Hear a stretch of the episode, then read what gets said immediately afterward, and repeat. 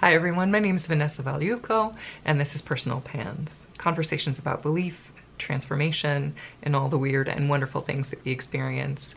Today's episode is with Enfys J. Book, who also wrote a book called Queer Qabala. This was a wonderful conversation to revisit, not only because we talked about the um, the Hermetic tradition of the Kabbalah and how it um, it undergirds a lot of uh, their personal beliefs, how they started engaging with the Kabbalah, and also the radically transformative power of queering things. But because this was an incredibly hopeful conversation, um, we initially recorded this right after the Buffalo shooting, and um, it it I mean it's been a, a, a, really rough few weeks for a whole bunch of us, and it, it was wonderful to talk about the ways in which we can transform our world uh, through the Kabbalah perspective. Um, but also just talking about what it's like to be a human and occasionally need some treats because the news can be really bleak. Um, so, so yes, I hope that you enjoy this conversation as well. Okay, so again, food is life. I, I'm Polish and my grandparents are immigrants. The idea of food is love, which can get mm-hmm. problematic, but man, there's nothing like you know a good a good treat on a difficult day that is, just makes everything better. I just was watching a TikTok this morning that was like, I am, you know, the shape I am because my whole personal philosophy is about little treats. Like if I have a great day, I've earned a little treat. If I have a terrible day, boy, a little treat would help turn that around. If I have kind of an okay day, little treat's going to make it a good day. And I'm like, I feel extremely seen. exactly. seen by this. exactly. It was so funny for work. Um, we had brunch just recently. We did this little brunch workshop, and uh, everybody's showing off what they got for breakfast. And I just lift up a piece of chocolate pie with the sprinkling of raspberries. Sounds so like, good. Choose decadence, right? That's yes. kind of my philosophy. Exactly. I, yeah. I don't think I will be on my deathbed wishing I had eaten fewer donuts, but maybe, I don't know, depending. Just a matter of like a little bits of joy you can find in the world, you know? Exactly. Well, and especially too, like I, I, I often talk about, you know, uh, capitalism and and how it, it it exists to extract joy from all of us. And so, mm-hmm. if we can find these little moments of happiness, even if it, so okay, so we buy a donut or we make a donut, like there's something wonderful about that any kind of treats of just like oh i'm in my body i'm choosing myself right now i'm, I'm very excited um yeah so i'm i'm glad you're also of that variety i was raised in minnesota so very much the food is love culture as well gotcha. and learned yes. how to cook pretty young and yeah i i definitely love uh i love baking i like sharing my love for people with by sharing food with them and homemade food. It's very much a part of who I am. And I think there's a lot of good a lot of ways to be good to your physical form that are not limited to all the things that keep your physical form performing optimally. I think it also includes doing things that feel good sometimes, you know, not over overdoing it, but like it's okay to have a little treat, you know? Yeah. Exactly. It's it's again you know if you if you are able to have some flexibility do that right? Mm-hmm. because it can be so exhausting especially if you have any kind of food allergies or anything like that. But if you have a little bit of wiggle room and you're like you know what? I'm going to have this donut. I'm going to have this muffin mm-hmm. whatever it is that you can tolerate because sometimes you need those little joys to remind you like oh yeah not everything is terrible um, uh, the body is not uh, uh, uh, an enemy, right? Like right. this is, I can enjoy myself in this moment, have this mm-hmm. little bit of excitement. Exactly. So it's good to talk. To It's all about balance, balance, balance. moderate. Yeah. Moderation in all things, including moderation. Uh, I, I, I love that. Yeah.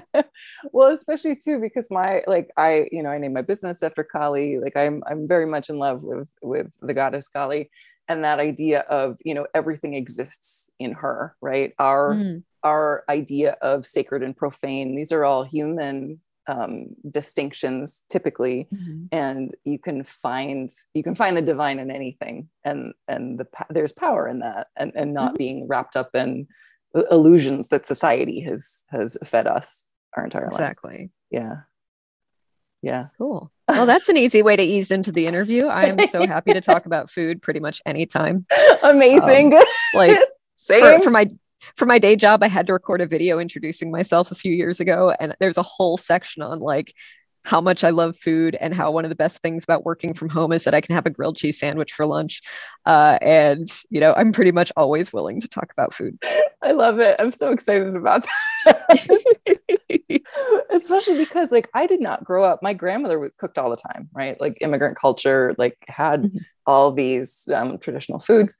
And basically wanted to keep that to herself. So I did not grow up cooking or doing mm. anything but I started getting into it during the pandemic. It started kind of really after college, but then pandemic things ramped up and I started baking and trying all these other things, all these things that felt alien from me. And then suddenly mm. it's like, oh, I can pick up this new skill. Oh, I can bake a cake now. Like that, that empowerment. Like, yes, I can make my own food. I can survive on my own.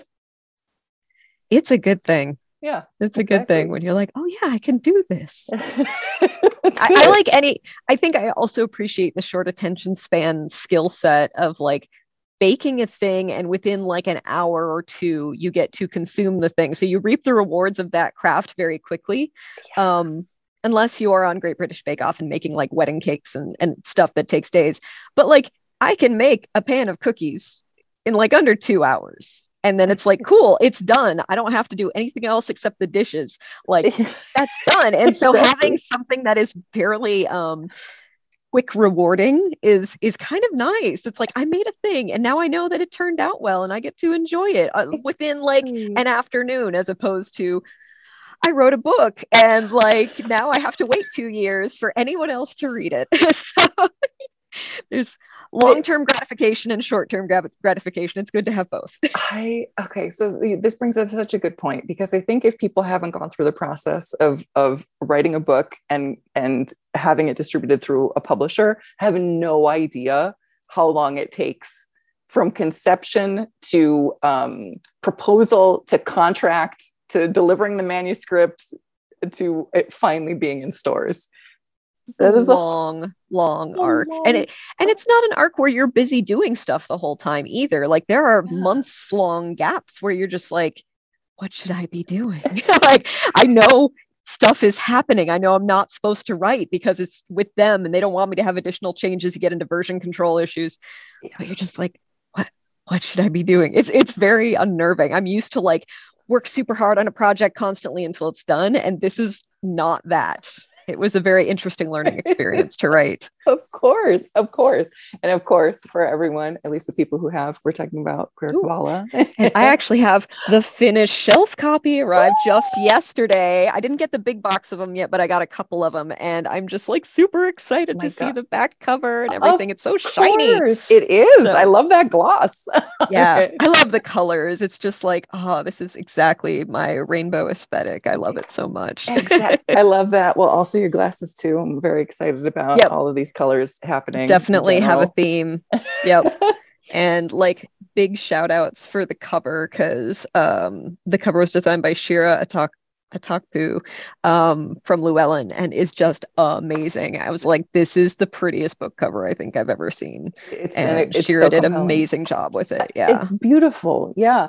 And that, and again, again, that rainbow, that aesthetic, if, uh, uh, that's something that um, I appreciate about this. I talked to uh, Cassandra Snow uh, last mm-hmm. year for Panpericon, and we were also talking about the the like liberation, the liberatory power, right, of of queering things, and mm-hmm. um, and so reading this was exciting because it, it's it's not like you're rewriting a system; you're just pointing out what is already there.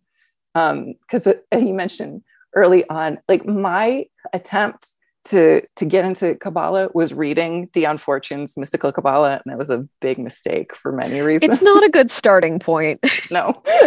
No. It's a hard one. Like it's it's got a lot of good stuff in it but ooh is it problematic?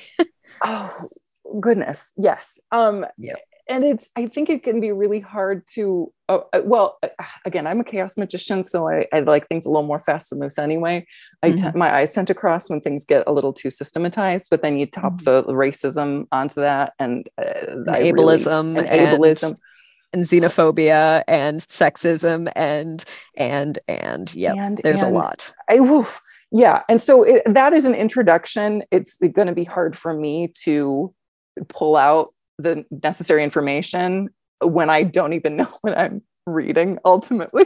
well, and the tricky all I can too, see is the bad stuff. Yeah.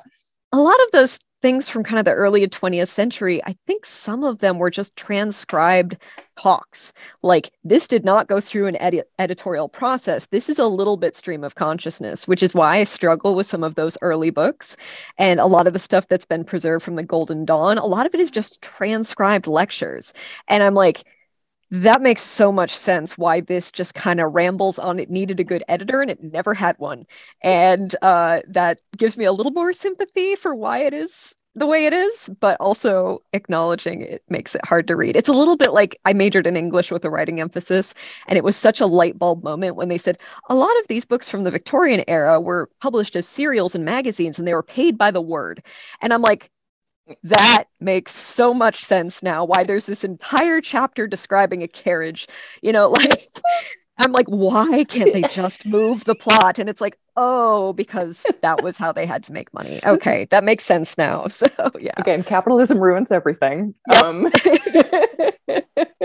yeah so that again again aside from the queer lens they appreciated that this is accessible. It is written in english. It's it's easy to draw. Um to draw things uh, to contemporary ideas. I mean, even just the idea of like writing your own script. I have a friend who is um, she she's a therapist, but she's also a narrative therapist, and talks a lot about the importance of developing your own story and and writing your own story and and deciding okay what happened to you right and all the things that have happened to you you get to determine how those impact your life going forward mm-hmm. they don't have to define your story um, yeah. which again i think is the power of queerness in general. It's like okay we've been given these narratives. Do these actually work for us? Mm-hmm. are these actually useful? Yeah. Yeah. Um, one of the other books i really love is tara brach's radical acceptance where uh, kind of along that story line she talks about what are the stories we tell ourselves and can we interrogate those and decide if those are true and i that was such a powerful thing for me to read because i do that. Like i we we tend to tell the same stories over like when we're meeting someone. And it's like i keep saying this thing is this actually true? Is this am i harming myself by continuing to repeat this story as the reason i xyz am i making that true in the moment? Yeah. There's some really interesting uh, threads to pull out there. Yeah absolutely. Absolutely. Yeah it's and it, it's again i i'm always interested in liberation um, acceptance. When i talked to Irisanya Moon and, and she was telling me about the reclaiming tradition in witchcraft like that, again that idea of okay we're building on old things and we're creating new knowledge new awareness. It's it's uh, interrogating the process as opposed to just deciding okay here's a book or a series of books and this is the interpretation. You got to deal with it. Doesn't yep. matter what time what space what your identity is, what your relationship is to everything in the world. Nope. Here's one book. This is it. Uh, one interpretation. Deal with it. yep. Yeah. Um, so if, if on that topic, because I, like I said, my knowledge of Kabbalah is pretty much zero because I do not remember a single thing I read out of uh, Mystical Qabalah. So if you, for for people who maybe are in the same position I'm in, uh, would you mind just giving a little overview of the Kabbalah and its origins? So, one of my favorite descriptors to explain what is Kabbalah comes from the author uh, Daniel Moler, who wrote Shamanic Qabalah, and he called it spiritual architecture. Mm. I just really love that idea. Like that, and then Israel Regardie, sort of vaguely paraphrasing by way of Ellen Cannon Reed, talked about the Kabbalah as a filing cabinet for the universe. So, there's this idea of Kabbalah as both a framework with which to understand life, the universe, and everything, to take Douglas Adams way out of context, um, but also the fact that it is an interpretive lens. It is a way where you can uh, find better understanding of yourself, your relationship to the world, your relationship to the universe, your relationship to the concept of divinity. So it is all those things and more. It's a little bit like the more you try to define it, the more diffuse the definition gets because it is so much kind of like um, the quote from Doctor Who. It's time is not a line it's a big ball of wibbly wobbly timey wimey stuff it's kind of like it's a big ball of university university stuff you know like it, there's a lot going on here and um, trying to at least throw some signposts up for people to get a general sense of it is is a challenge but i think I was able to make it a little more understandable in the book than I am right now. Yeah. yeah, so, I can attest it, to that. Yes. the, yeah. The short version is uh, it's a framework with which to understand life the universe and everything is the short version that i like to tell people yeah okay and and you're coming at it from the because i i want to say i read like the hebrew goddess i feel like it's still on my shelves mm. like 15 years ago and it was kind of talking about you know uh, emanations of the divine but that's more uh, you know jewish mysticism tradition. We're talking right. specifically about hermetic traditions right? Correct. Yeah and there's these there are a few different distinct threads of study of kabbalah and also there are nuances with like the spelling and the pronunciation that tend to indicate you know are you talking about the jewish devotional practice? Are you talking about hermetic? Or you know different streams of uh, information on that. So yeah my the the place I can speak with authority is on the Hermetic side. Uh, I'm pretty upfront with I was not raised Jewish. I have nothing but respect for, you know, the Jewish tradition. That is not an area I am qualified to speak on. However, there are some overlap between the Jewish tradition and the Hermetic Kabbalah, um, where there are a few things in common, in particular the glyph that you see, the tree of life glyph, and also, you know, Hebrew names for the spheres, Hebrew letters for the paths. And so having some understanding of those things is helpful um, to understanding either version. Mm-hmm. All right, amazing. Um, yeah, because like I said, uh, Mystical Qabalah, that, it, no, that was that was so it was impenetrable and um and and this was again I, you know as you're starting to talk about the uh the spheres and just um malkuth uh super queer queen of everything. Like that immediately gives i think a really good um image of what what we're really talking about. Um and if you could also speak to so again one of the things that i love is that you're you, you're talking about how it, a lot of these hermetic kind of traditions of of binary and and patriarchy don't really fit with the actual tree and the actual what what these these things actually are um, if you if you wouldn't mind just talking a little more about that because you're going to say I'm I'm just kind of stammering stammering over my words right now but I um I, I, love how you illuminate that that this it, it isn't just uh, you know, masculine, feminine, and that's it. And you have to fit into one of those binaries. Yeah, that is a, a, binary you come across a lot in occult study is this idea of masculine energy and feminine energy. And, you know, insert tab A into slot B, you get magic. You know, that's that's a very common sort of trope. And it's one that I bought into hook, line, and sinker at first because I was like, yes, okay, that makes sense. Because that kind of interaction and the way they define masculine and feminine energy resonates with how patriarchy defines men and women. So it's not hard to grasp onto that concept because we see it around us every day. But the more I kind of interrogated that, especially in the context of Kabbalah, I'm like, you're really putting a round peg in a square hole here because Kabbalah, by its very nature, is not binary. Like it's a very classic use of multifold energetic pathways, you know, going three directions at once, four directions at once, or in all directions simultaneously. There is, um, I mean, it's obvious from the start where you have three vertical lines, not two. You have something that some people call the masculine pillar and another one people call the feminine pillar but in the middle there's the pillar of balance and it's its own type of energy so as a non-binary person when i sort of was like wait a minute yeah, hey, it's right there. And that's one of the initial thoughts that spooled me into this whole book is like, the more I dug around, the more I'm like, Kabbalah's super queer. and nobody's talking about it or they're trying to paint like whitewash over that to get it to fit a more rigid binary system and it doesn't work right right. And and and again i love that. Again the, the, even from from food to kabbalah like whatever is more affirming of life and the fluidity of life again i, I appreciated you talking about um, the tarot. I've got what like four decks uh, on my desk right now. Um, just that it's the the paths as being represented with um, with tarot cards because I again the the conception of these energies as fluid as opposed to static, right? And so again, moving away from this binary way of thinking and and thinking it in, in more of a fluid sense even even things that are considered masculine are they always are they receptive are they also active um, challenging all of those again challenging a lot of the assumptions that we are forced into being in a patriarchal um, hierarchical capitalist society. Yep exactly.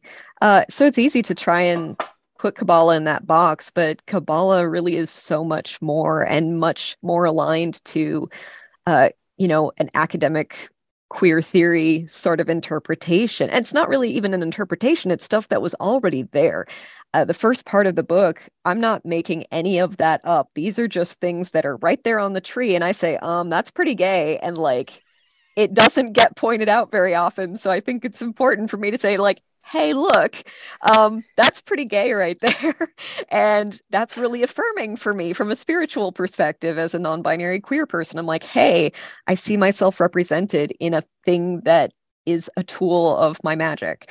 And that's really important because, especially if you are non binary and you're seeing all of these, well, the masculine does this, the feminine does this, you know, over and over, it can be kind of alienating because you're like, you're trying to put, you know, I am a colorful queer person and you are trying to put me into this very narrow box of the society that I don't fit in with anyway. And I thought I was coming to where all the weirdos are here in the occult territory, but you're doing the same thing that they were out there. And that's really unfortunate when that happens. You want to affirm people from the fringes of society. You don't want to be like, well, you know, just try and fit in this same box and everything's good. I I find that terrifying I find that terrifying. Um, we talked a little bit about this before I hit the record button. That idea of, you know, again, we're living in these these space. We're talking about magic. We're talking about fairies. We're talking about energy. We're we're talking about all of these things that normal normal society has decided is fringe, that isn't real, uh, it, that it's dismissed in some way, and and and it, it should be a place of magic and exploration and then you just have people uh, reinforcing uh, gender binaries, racist thought, ableism, um, uh, all of these horrible, terrible systems that exist in our society, and it just gets reproduced on a smaller scale in magic circles, in paranormal circles.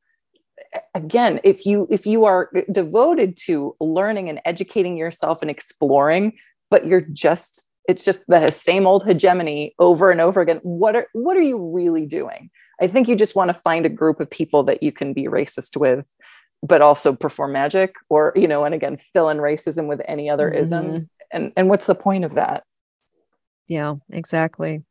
Yeah. And it, especially too, when again, that alienation, how, how hard that is. Everything is alienating people who do not fit a certain cookie cutter identity. Yeah. Be more inclusive, embrace, explore. a little bit like uh, there's a meme that goes around that's saying, "Get your non-binary pride shirt. It comes in. Do you want it in masculine or feminine fit?" And it's like, well, that sort of is a just showing the problem right there, like women's fit or men's fit, and it's like, well, okay, but it's I, non-binary pride. I I I did see that going around, and it was um, a little chilling for me it, because yeah. I I think again I think people don't interrogate why they think what they believe, um, where they are in society, right? And and so yes, non-binary pride, but okay, but there are uh, also only these two distinct set of people, and we have to make sure we have fits for either of them. That doesn't that doesn't make any sense. Like, and and it's it's one of those things of constantly questioning your assumptions I, I I don't think enough people are doing that about enough things. And I know everything in our society is built around making us not question things. But any moments of reflection that you have, take that time to reflect and think about it because then you end up with shirts like that and other things that end up just alienating people and missing the whole point. The whole point, anyway. Exactly. Yeah. Exactly. So, yeah, when I started sort of pulling the threads of the tree of life, uh, some other things sort of came to the surface where I'm like, okay, sure, we have a masculine pillar and a feminine pillar. Okay. And then the imagery associated with each of those spheres doesn't actually always line up with like feminine in- images on the feminine pillar, masculine images on the masculine pillar. Um, it's actually kind of a mix. And there's also a mix of the gender of the Hebrew name of the sphere doesn't always match with which pillar it is on. And of course, there's the non binary pillars, I like to call it in the middle, um, and those things are gendered. Uh, but it was just interesting to see how fascinatingly inconsistent it is just with the things that have been layered on it over a hundred years ago. And i like to say the first part of this book i'm not putting any rainbow glitter on it. I'm just pointing out the stuff that's already there. And then in part two i get out the rainbow glitter and say okay let's look at this and how we might be able to claim this uh, you know as yeah. queer people digging a little deeper I love that. Yeah. Well, and again, too, it, you, you can get into subtext, but I like that you start with text. This is here. Yep. These are how things are formed. This this is the act. This is the text. Then what can we do with it? How can we explore it? How can we investigate, interrogate? Mm-hmm. Again, that's one of the things that I love about Cassandra's work about Queering the Tarot. That um, okay, we think this means this. Does it? Does this reflect our experience walking through life? In any capacity? Yes no? All right let's figure that out. What how can exactly. these images be used in ways of of affirmation and liberation for people as opposed to um, shutting people out? Yeah and i love cassandra's work especially uh, their book on queering your craft where it makes a really solid point that magic and witchcraft are the tool of the marginalized. Like this is how you get power when you do, are not gifted power by society. And this is your opportunity to take power in a way that is not capitalistic, that is not, um, you know, fitting a certain hierarchical power structure. It's kind of like going from a thing where there's many layers between you and the top to be like, I don't have to have an intermediary between me and the gods. Like I can just talk to them. and and how awesome that is yes exactly exactly exactly. That that and, and again anything that challenges hierarchical structure i'm a huge fan of. That's why i i'm interested in in gnosticism. Okay we uh, th- there's only one again this idea that there's only one way or a handful of ways or that these ways have to be um, you know monitored and maintained and only a certain number of people can tell us the way of achieving these things and instead learning like engaging um, with these different aspects and and and playing around with it. And, and again claiming reclaiming things. That to me that's the beauty of chaos magic that i can pick up and put down anything that works for me in the moment in order to get me to tap into some higher awareness the higher feeling a, a, a, a greater power. And then oh this doesn't work anymore. All right that's fine. Thank you. You served me. But there's some other stuff that i need now in order to to do my work Sure, absolutely. Yeah. And one of the great things that I take from Kabbalah, and maybe not everyone has this interpretation, but I feel like Kabbalah is a great demonstration that there is no hierarchy, um, even though it's a vertical you know glyph with you know there's a circle at the top and the circle at the bottom is our you know day-to-day existence and the top is basically the opposite of that but there is nothing that says that any one of these spheres is any better or more divine than any of the others because the energy all comes from the same place. Uh, you know, you have the spirit of the entire tree within every smaller bit of the tree. It's basically like a big fractal. So the closer you zoom in, the more you see the same pattern over and over.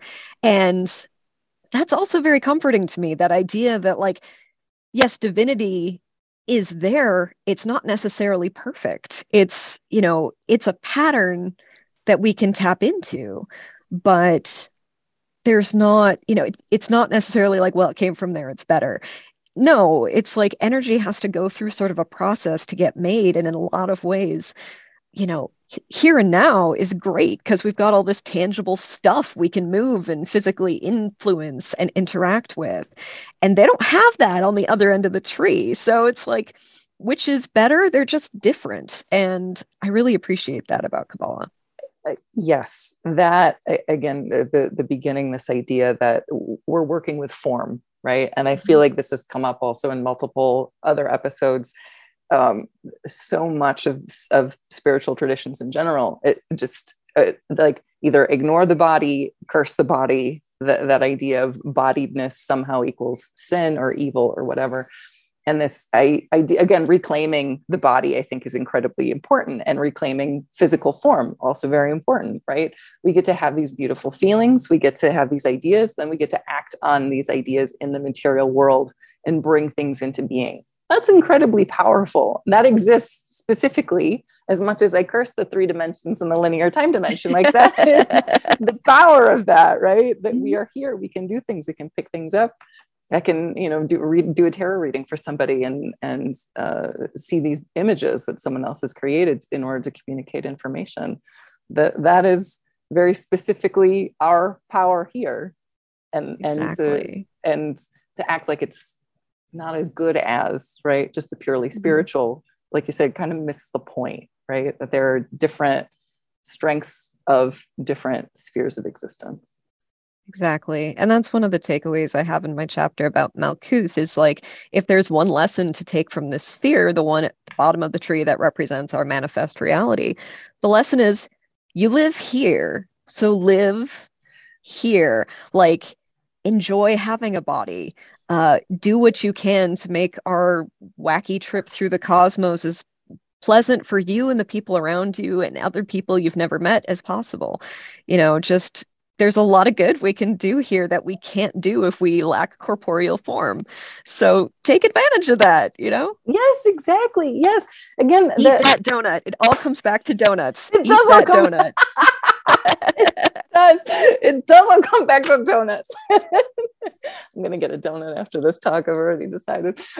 Um, nice. But yeah, I, I again, I love that we we're here now, and especially like in, in thinking in terms of okay, where society is at, and that uh, uh, fear that a lot of us have right now for many reasons, and understanding that oh, we do have power here, especially if we work together. There is there there is power in all of that intention, directing collective action and moving forward and and making changes and making changes in the world that we want to see. We can do that.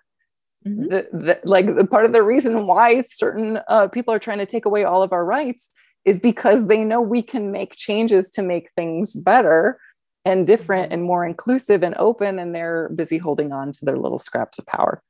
Mm-hmm. exactly. Yeah. If if there were no power in the body they wouldn't be trying to take away our well our bodies in some cases yes. yes our power. Exactly. Yeah yeah so how did you i mean i read the book so i know this but how did you get interested in the kabbalah so I read my first book on Kabbalah about 2012. Hmm. And it wasn't Dion Fortune, fortunately. I don't know if I would have continued my interest either if that had been my first book. Uh, no, I read Ellen Ellen Cannon Reed's Witches Kabbalah, and it was part of my initial studies in, we'll just call it the esoteric. I was, I have long felt sort of nudges about like you know maybe your spiritual path is not something super mainstream uh you know psychic visions things like that and trying to find a framework to fit all of that in to understand it better as opposed to just shoving it into the that's the devil and walking away from it uh you know that box uh was all I, that box was all I was offered growing up is like that's the devil um so I wanted a, a more nuanced approach to that and in my early explorations in the esoteric in my early 30s, one of those first books I read was Ellen Cannon Reed's Witches Kabbalah. And it was simultaneously really frustrating because one of the problems with that book is it gets super bogged down in all the correspondences. Like right out of the gate, you have many, many different diagrams of the tree of life with all these different correspondences, like choirs of angels and archangels. And you've got the, uh, you know, here are the scents and perfumes, and here are the, like, there's all these things that line up. And it's the first thing you learn. and that was really overwhelming. I'm just like, I can't understand this as a whole if you're trying to show me all the parts first.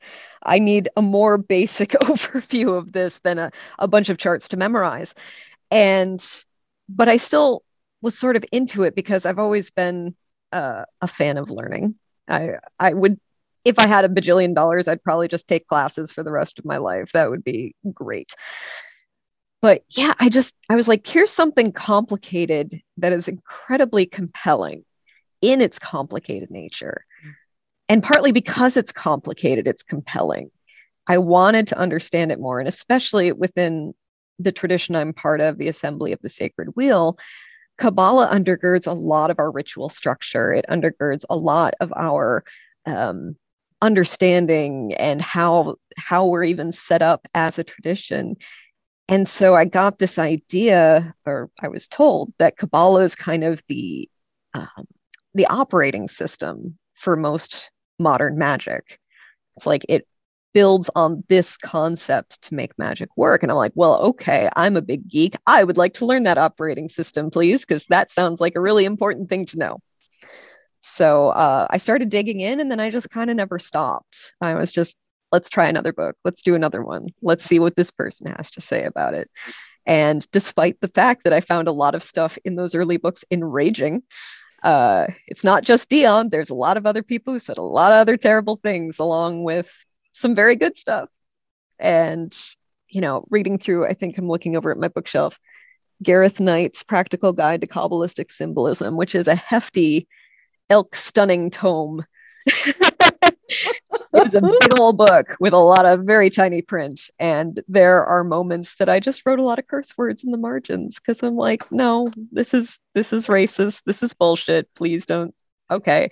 I know this was written many years ago. It doesn't excuse it. And we're just gonna write curse words and move on and try to get something good out of it. Listen, what are the margins for if never annotating books, honestly? Exactly. exactly. number of exclamation points and what the fuck is this that I've written in certain books. I totally understand. Yeah. That. I think my, my favorite one though, I'm trying to remember if this was the Zohar or if this was Israel Regardie, because I read both about the same time and I can't remember like oh, which sure. book it's from. But there's a moment when they talk about um there's some comment somewhere in I think it's in the Zohar saying that um no human can be fully divine unless they have both masculine and feminine within them, or something to that effect, which I was very intrigued by. And then the interpretation was, and that's why it's important to get married. And I just wrote LOL. like they work so hard to be like, you know, this this isn't queer, really, really. like the effort that has been expended by Kabbalistic scholars to be like, no homo. Um, is really quite hilarious at times. It, it's it's it's oh boy, it's like it's like when um there are uh, either celebrities from the 1940s or or even famous literary figures who had very close male friends. Yes. Like, okay, that's possible. Mm-hmm. Also, all right, what what what there, there might be more to it then, you know, right. maybe we don't know for sure. Sometimes like letters uh, or correspondences exist. Like this seems awfully effusive for just a friend. Again, could could if, be. If you're talking about how soft your friend's lips are, they might be a little more than a friend. Like possibly. Right? right. And that's that's okay. But again, that idea that we're you know constantly trying to box these into the it, box everything into these heteronormative uh, categories like things are a lot again queerer a lot more fluid than i think certain people are comfortable with and again if you're not comfortable with it interrogate that That mm-hmm. is a mm-hmm. point of learning right if you if, you, if something's like oh i don't and you don't you can't put words on why it hurts you like mm-hmm. maybe just let it sit but keep poking at it because you might might open something up for you Yeah. yeah. And that's one of the things, like circling back to the book again, um, where I have a note in the introduction because I want truly as many people as are interested to read this book. I don't think it is just for queer people. I think a lot of mm-hmm. like heterosexual cisgender people would get a lot out of it as well. I have a note in there about, you know, if you feel alienated by stuff in this book, or if it doesn't resonate with your understanding of Kabbalah, sit with that a minute and accept that if you feel alienated, that's how queer people feel reading most books. And, you know, if it doesn't match, you can still own what you have as your truth, but recognizing there are other perspectives, really. It's it's okay if you don't agree with everything in the book. It's okay. Well, and and also I think you bring up this good point because um it it it's okay if you're not represented everywhere because again, mm-hmm. that's what marginalized people have to put up with all the time that they get erased mm-hmm. from history, erased from creative narratives, erased from magical systems, erased, right?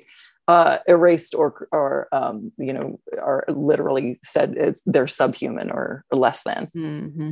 So that's just a thing that marginalized folks have to deal with. So again, broaden your horizons just because it's not you specifically. Hopefully, you can have some empathy for what people are experiencing in that moment from these things. Hopefully and try not to go down the path of you know many sci-fi fans when a story has the audacity to not be about a white man a white heterosexual man. Yeah like god forbid there be something that isn't specifically catering to you seeing yourself I, in I, media you have 95% of it but if one that 5% really bothers you it, it, it's yeah. an affront I mm-hmm. saw something, it was either last night or this morning. I'm on Twitter all the time, so who can keep track of any of this? But it was this um, Fox News thing about like when did Star Trek become woke? Oh my gosh, I was thinking about that too. I'm like, uh, 1966, if you were paying attention. like literally had a Russian on the bridge with Americans, had a black woman in a high ranking role. Like where were you with the original Trek? Really? They did a whole episode on racism. Like, come on. It, it, uh, uh. yeah, I was just like, I can't, I can't. And I think my favorite take, I think it was Stephen Blackmoore, the author, tweeted about this, and he's like, I bet the Fox News, uh, what is it? The word I'm looking for. The Fox News fact checkers are just wondering why they even bother to show up for work each day at this point yeah, yeah. Uh, yeah. honest, honestly, yes. That again, there are other stories. Decenter yourself. Mm-hmm. De- decenter yourself and and take accountability and have empathy. I, I think these are just basic tenets for life. Um, but people get really well people with privilege get offended if they don't see themselves everywhere because they're used to seeing themselves everywhere because they're used to believing that their identity is the default identity for being a human and mm-hmm. everybody else is just other um, mm-hmm. and and yeah so yeah those again these moments of like brushing up against things putting you know like again i i wrote this down so i could bring this back up so uh, I've I mentioned this I think every episode, but my mother's evangelical, right? And that very mm. specific. There is God and there's the devil, and if something isn't God or praising God or putting direct energy towards God, it's demonic. It's the devil. So you having psychic visions, you having all these different experiences, there's no room for nuance. There's no room. None. There's no room. I mean, and and that all of these oppressive systems in our society you are either this or there is no room for you. Um, and and that that gets really dangerous as, especially as white supremacist ideas racist ideas misogynist ideas ableist ideas start i mean they've always been a part of fringe spaces but when they start getting really loud and we don't point it out and say hey you got to you got to do that uh, not ideally not anywhere but not here. Yep. Yeah. Exactly yeah. No, that is not and it's that idea too in communities like if you're welcoming to everyone by default you're not really that welcoming for marginalized people if there are people making that space uncomfortable for them. Exactly yes. And and especially too because because people again again we are taught not to interrogate our privilege for mm-hmm. for all the ways in which we have privilege. And i think it's it, because of that it can be easier to when you see someone who is like you and they're saying some things that are a little dodge and mm-hmm. you think oh well i can let me talk to this person let me educate them and, and educate them but you're you're silencing all the marginalized people who are bringing up valid complaints and mm-hmm. valid criticisms um, I, I, think a lot in terms of um, uh, my my grandmother's hands. I love that book and the way it ta- the author talks about um, racism as a thing that it, you just learn because you can't not because it's part of our society mm-hmm. and you know so many people get like uh, white people get annoyed if they get called racist and they act as if it that it's, it's some uh, that it's a slur it's like no you're just being called on your privilege and what you have been taught not to pay attention to in order to maintain systems of oppression.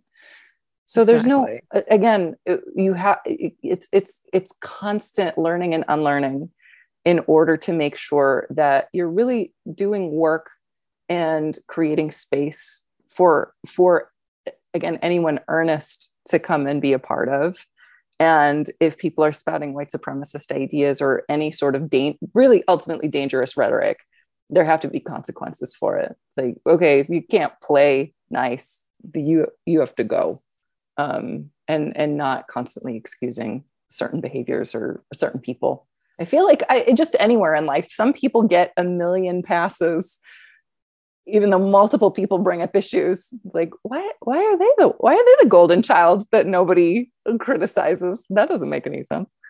Even things like, you know, of course, what happened yesterday in Buffalo, just like, you know, a person killed at least seven people in front of many witnesses, and he was taken alive. And you know why that's the case? Because he was exactly. a white guy. If he had had a different skin color, you know, maybe been someone else, probably wouldn't have been taken alive.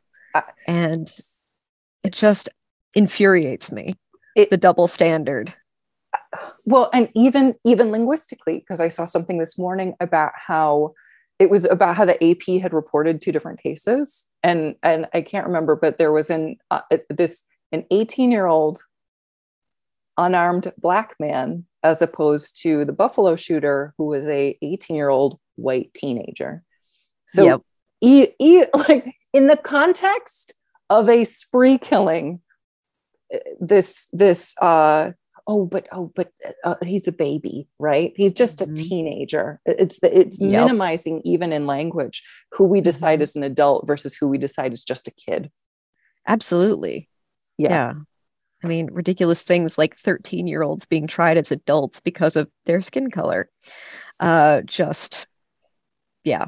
Yes, exactly. Yes, and and even the the uh, you know assuming somebody is a threat because of their skin color so even mm-hmm. when they are unarmed and they've literally done nothing wrong, or they're just being pulled over for speeding, and and mm-hmm. they are murdered by the police. Whereas again, somebody who drove four hours to shoot up a, a supermarket, taken alive, no problem. Just we'll put you in the back of the squad car. Yeah, you need a pizza or something like that. Yeah. Like, what is what is going on? If you are not outraged about all of that, are you really paying attention. And I know it's exhausting to be outraged about all the things that are worth being outraged about. Because there's an awful lot. there's an awful lot of it. there is. and the news cycle doesn't help.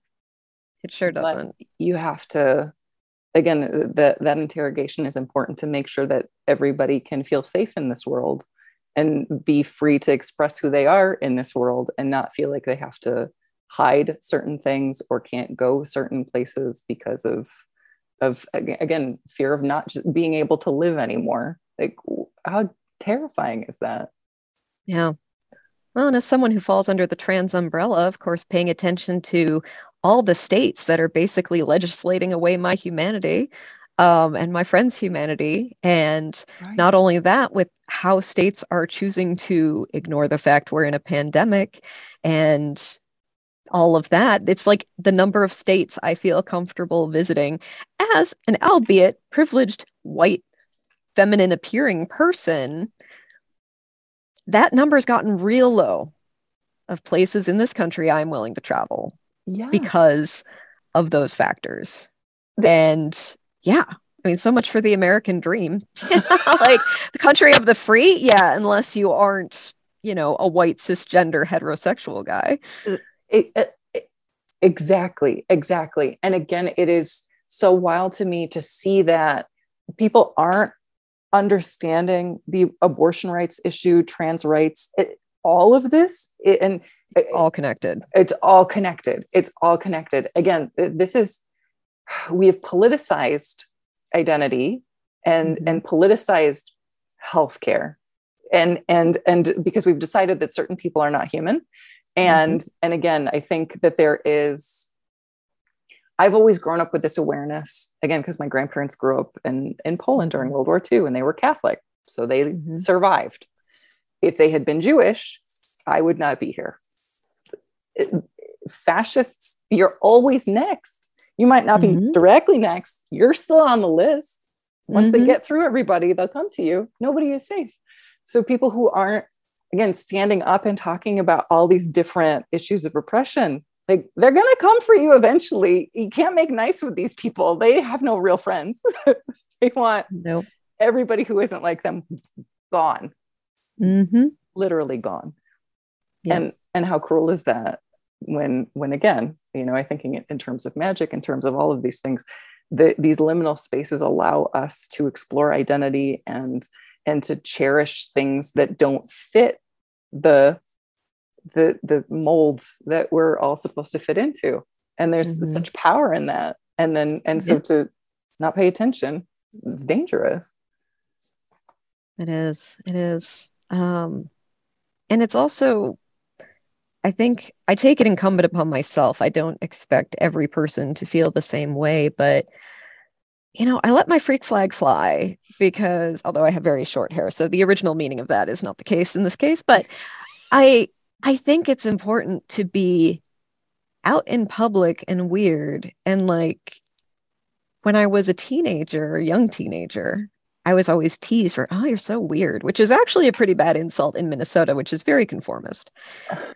And I would have loved to have met or seen someone like me when I was that age, someone who's got maybe I wanted to have weird colored hair. I did not at that age, but you know, someone who has weird colored hair, someone who is not dressing to a specific gender role, somebody who says, Hey, you know, I am weird and that's the thing I like about myself. I mean, be able to have those role models and have those people stand out and show, look, I'm a human. I don't fit your specific mold of who you think should have power, but maybe you need to interrogate that a little bit because people like me exist and a lot of us exist. And there's always a danger in saying, you know, every queer person should come out because it's just not safe for every queer person to come out. And you have to respect everyone's like timelines and needs. But it is really helpful to be able to see people like yourself and see pe- see yourself in your magic as well. To my earlier point, um, yeah, it's just it's pretty critical stuff. And I want more people to be unashamed and proud of who they are and be out in public as who they are. Exactly. And and again, you bring up this point. Safety is paramount, obviously, but we need to again do it, whatever privilege you have should be used to help facilitate spaces for people who are more marginalized than you. Exactly. That, that's how you can effectively leverage your privilege to to act like things aren't going on or it's not your your business or it's not your fight make it your fight. Because i mean again even as like a white cis woman right? Like like seeing myself on screen right? Like watching aliens right? Or watching yes. terminator 2 oh my like, gosh. yes, you're, you're that. singing my song there. I love both those movies so much. Exactly. It's like it's like to, again representation matters. It's, mm-hmm. it's also talking about star trek. Like they've never shied away from having diverse casts having mm-hmm. uh, frank conversations about uh, uh, difficult issues. Great. More of this more more interrogation because again uh, liberation only helps all of us and and and again car- making sure people have space to be themselves helps all of us it does. Eh, you're you're not hurt by somebody else having a little more freedom. Sidebar: Have you seen the movie Terminator: Dark Fate? Came no, out a few years ago. Okay, if you love T- Terminator 2, yes, put that on your watch list because Amazing. yes, for one thing, Linda Hamilton's back in in it, and firing rocket launchers, and it's amazing. But basically, every person who is the main focal point of that story is a woman, and the main focal character is a woman from Mexico, and so it sort of it it basically is very much of the Mad Max Fury Road. Um, let's just make a lot of fanboys mad uh, kind of approach to who are going to be our main characters and the points we're making here. Um, mm-hmm. and it kind of interrogates and subverts a lot of the story of T2 in really interesting and I think beneficial ways.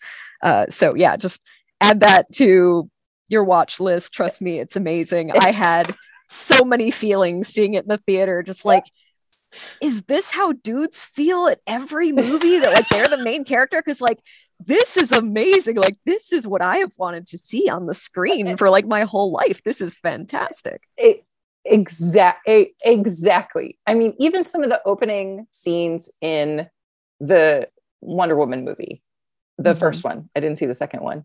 It, all these women fighting like uh, yeah. as somebody who like not that I'm a scrapper, but like I took fencing in high school, you know, mm-hmm. like like images of powerful warrior women have always been a part of my practice.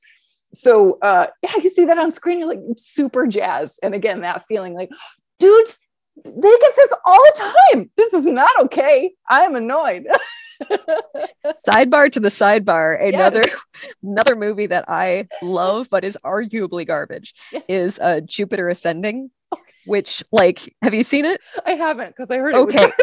well, so here here's the thing about Jupiter Ascending is if you imagine most big budget action movies are are created by and this doesn't literally happen but you could see this happening where basically a big movie produ- producer sits down with a 13 year old boy and says what do you want to see and they write that down verbatim and throw a billion dollars at it right like that's that's yes. most action films yes jupiter ascending is that concept but it's a nerdy 13 year old girl they're asking and she hands them her first oc like her first fic that she has written and they throw a bajillion dollars at it. And like it's it is garbage for you. That is the thing that I love about it. It is not a great movie, but it is so perfectly catered to what young teenage me would have wanted to see on the screen in terms of empowering role models. And like her, you know, the male love interest is a space marine werewolf who can fly and like is Channing Tatum also. And so it is it is fantastic in so many ways and i will die on this hill that everyone needs to see this movie especially people raised as girls. Uh, because it is i mean i'm convinced like lana wachowski just dug around and found like her diary from like when she was 13 and just like yep okay that's our next movie. And and then the Wachowskis watched The Fifth Element and said, you know, it's good, but it's not ostentatious enough. I think we can do better. And that is Jupiter Ascending. So that is my Jupiter Ascending rant. Has nothing to do with the rest of this interview, but I feel like you might be edified by it. You would um, enjoy it. I, yes, you're speaking my language so much so. And, and to take it back to what we first talked about, right? Okay so not everything has to be like um you know the seventh seal or something like that right? Sometimes you need a donut sometimes you need to watch jupiter ascending and that's the most mm-hmm. affirming thing that you can do and so you should exactly. do that. Exactly.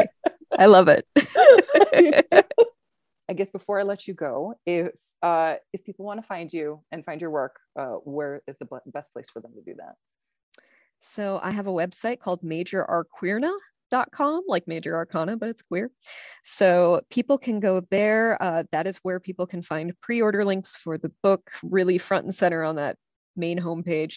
And also my blog, which is what started the book in the first place. I started blogging about queer Kabbalah and was like, no one else is doing this. And then one of my mentors said, you should really make that into a book. And I thought, really? And I thought, well, it's locked down. My band isn't performing, so I have time. So Perfect. That's what I did. Uh, but yeah, on that, you will also find um, like I have some the guided meditations in the book. I have audio forms of that linked off my website if people want to go through them with a pre recorded voice. I also have um, links to, I have a YouTube sort of podcast as well called Four Quick Cues Book Talk with Enfys, where I interview other pagan authors and I ask them four quick questions determined by the roll of a d20. So yeah, uh, it's a lot of fun and it's relatively short and we're up to episode i just finished episode eight. So it's brand new and people can check that out if they like. Oh my gosh fantastic. Well i will link all of that in the description on youtube and on anchor so people can find you and support Yay. you wherever you are yeah thank you so much oh this has been a delight vanessa thank, thank you. for having me thank you enfys this has been incredible Thanks so much for listening and or watching, depending on where you found this podcast. You can find Enfys at majorarqueerna.com. Um, you can also find pre-orders for their book. Uh, the book comes out on June 8th. Um, I recommend buying it if only for this gorgeous cover art, but also because it's a, a, a, an, a way of looking at the Qabala that isn't eh, typically addressed in more traditional Hermetic sources. Um, you can find Personal Pans at Personal Pans on Instagram and on Twitter. And you can find me at Kali Butterfly. That's K-A-L-I Butterfly. Um, I'm on Twitter too much. I'm pretty much always there. Um, yeah, again, this has been a really difficult time. Um, it, it just seems really scary for a whole bunch of reasons. And so I hope that that you know that you have more power than you think. And um, yeah, I hope you have a playful and curious day.